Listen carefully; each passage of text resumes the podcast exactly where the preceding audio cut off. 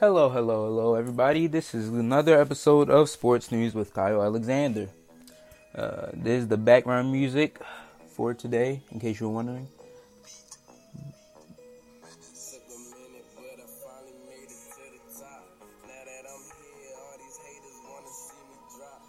Alright, uh, that is a SoundCloud rapper who goes by the name Kid Infinity, who uh, his him and his friends kind of had a group and they uh, came up with the name with the uh, name slash label DC uh, DC Non Productions. So you should look them up on SoundCloud.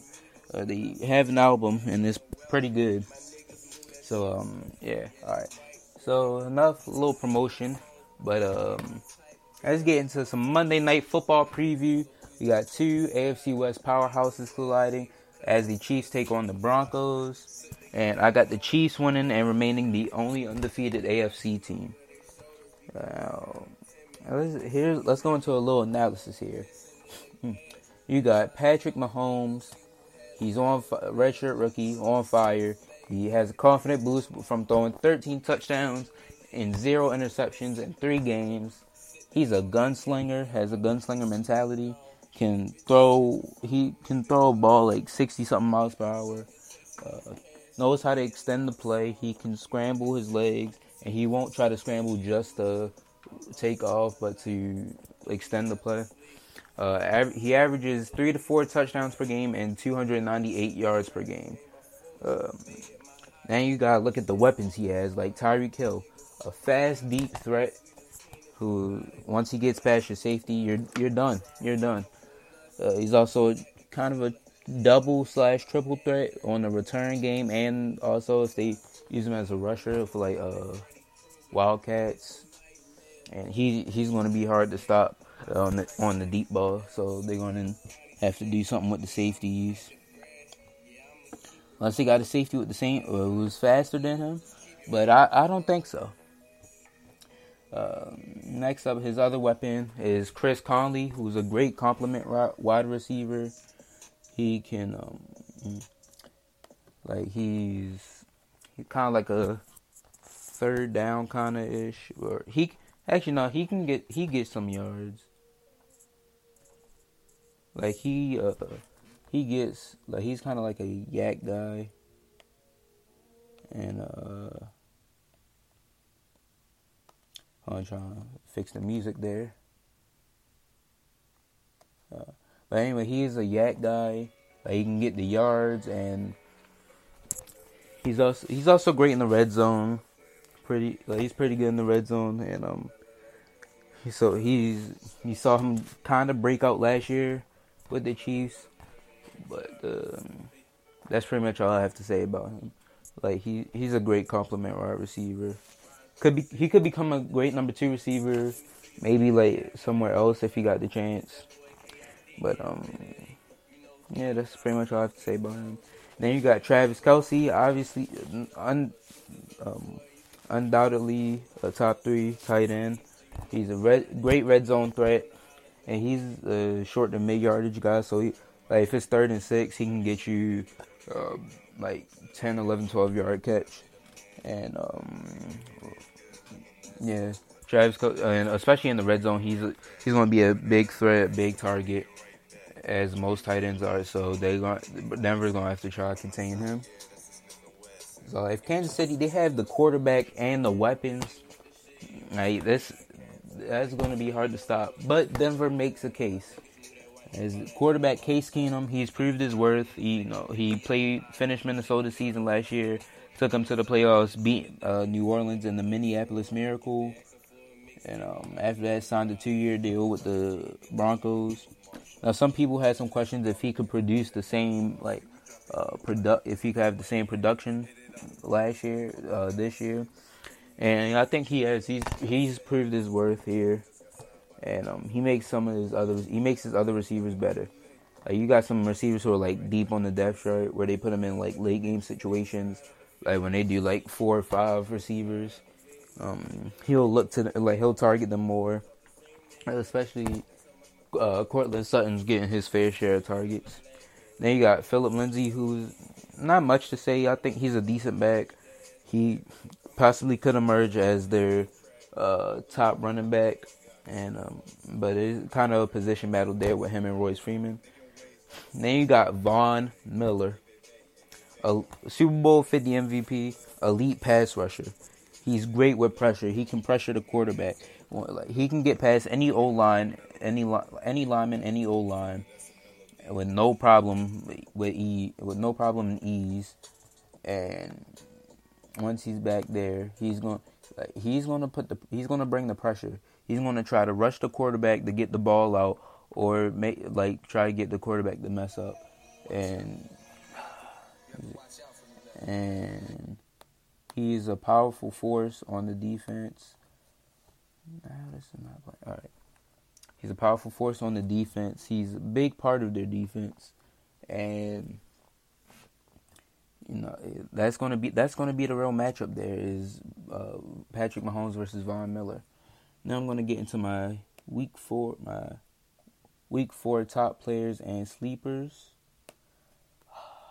That was not that not playing. All right. Um,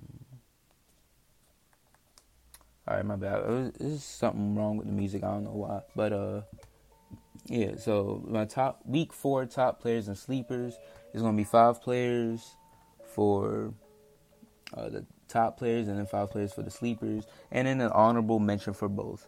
I mean, not because not everybody can make the cut, but some guys just deserve to be mentioned. Now, for my top players, not in any specific order, with uh, but number one, I have Mitch Trubisky. Uh, had a career day with 354 yards, six touchdowns, and a passer rating of 154.6. Now, he also set a record, uh, franchise record for most touchdowns in a half with five, and he the fact that he set he set that record in an old fran- like you know how old the Bears franchise is. They're like close to hundred, probably are hundred. But for him to set that record, that's that was truly amazing, and for him to have this career day, like that just proves the Bears are one of the they were one of the sleeper teams last year after the free agency period or the off season period. They were one of the teams that everybody that most people were saying to look out for and now that they got Khalil Mack and Roquan Smith, that's that, that's dangerous.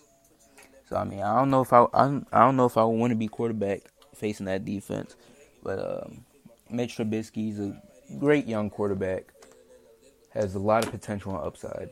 Um, number two, we have the wide receiver from Houston, DeAndre Hopkins, uh, hauling in 10 catches for 169 yards and one touchdown. He, we see a little Deshaun Watson, the DeAndre Hopkins connection back, uh, back and heating up, and uh, he was he was a big part of the uh, overtime win against the Colts, and also their first win of the season. Uh, I, see, I was feeling that I I felt that if Houston didn't win that game, then they might they might have already like uh, like gotten their way out of the playoff race. Like they already eliminated themselves. But they keeps hope, keep hope, keep their hopes alive. Um, and now we're gonna head up north to the Big Apple. But he does not play for the Giants. He, in fact, he plays for the Saints. We got Alvin Kamara at number three with 19 carries, 134 yards, averaging seven yards per carry and three touchdowns. Especially with that 49 yard rushing touchdown he had late in the game to seal the deal with add the icing on the cake with the cherry on top. You get the point. Alvin Kamara is a great young back. Uh, says Mark. He says Mark Ingram's not here. No problem. Like it's all good. That's pretty much what he said. And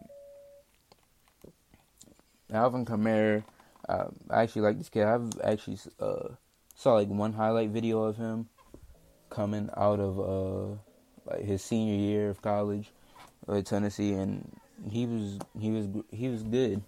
And I found he got drafted. I was like, oh, I'm not happy for this guy. And now Alvin Kamara is proving that he's a top back. Um, I like I like this kid. That's I, I just really like the kid.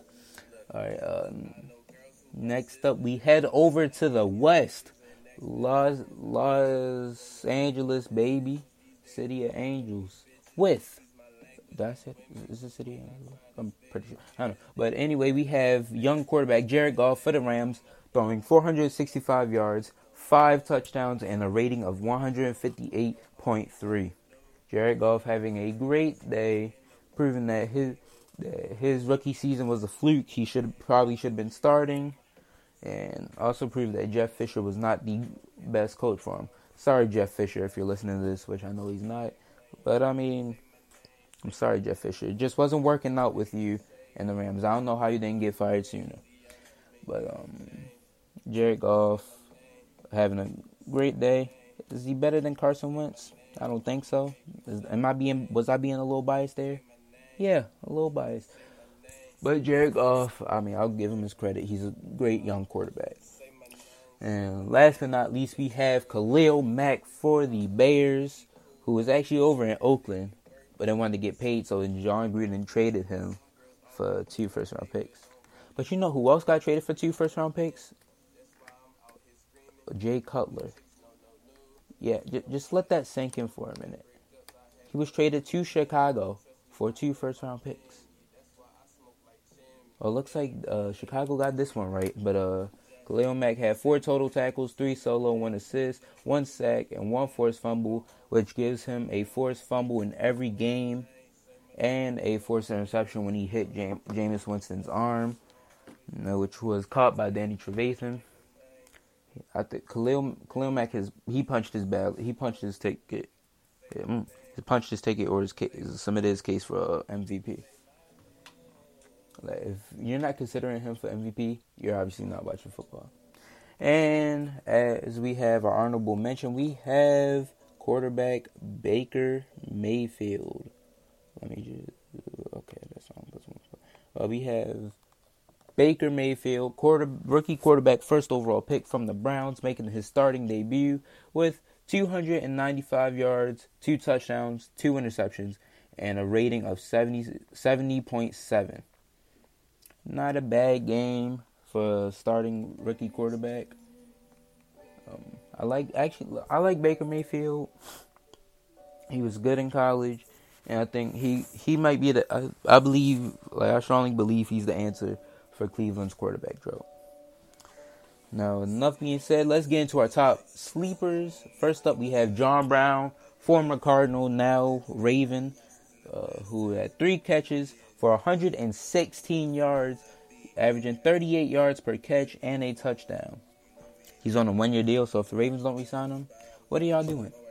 Uh, Danny Trevathan uh, is not next up for the Bears. Four total tackles, two solo, two assists, and one interception, which was the one that Khalil Mack batted Winston's arm.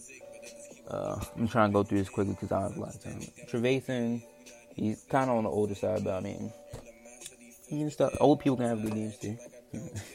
but uh, third is Chris Carson, the running back from Seattle. 32 carries, 102 yards, 3.2 yards per carry, and a touchdown. He's kind of like he had this game and the game against the Cowboys, so he's kind of proven that he he's their answer after Marshawn Lynch. Um, next up, we have Calvin Ridley continuing his rookie campaign with four catches and 54 yards with two touchdowns. I mean, four catches for 54 yards, not bad, and two touchdowns. It's a great game, especially for a rookie. And last but not least, we have George Kittle, the tight end from San Francisco, who had six catches, 125 yards, one touchdown, which was an 82 yard touchdown. Longest play by a tight end in San Francisco history. And next up, we have an honorable, and we have our honorable mention wide receiver for the Giants, Sterling Shepard, who's actually, I believe, he's an underrated receiver. Yeah, 10 catches, 77 yards, and one touchdown.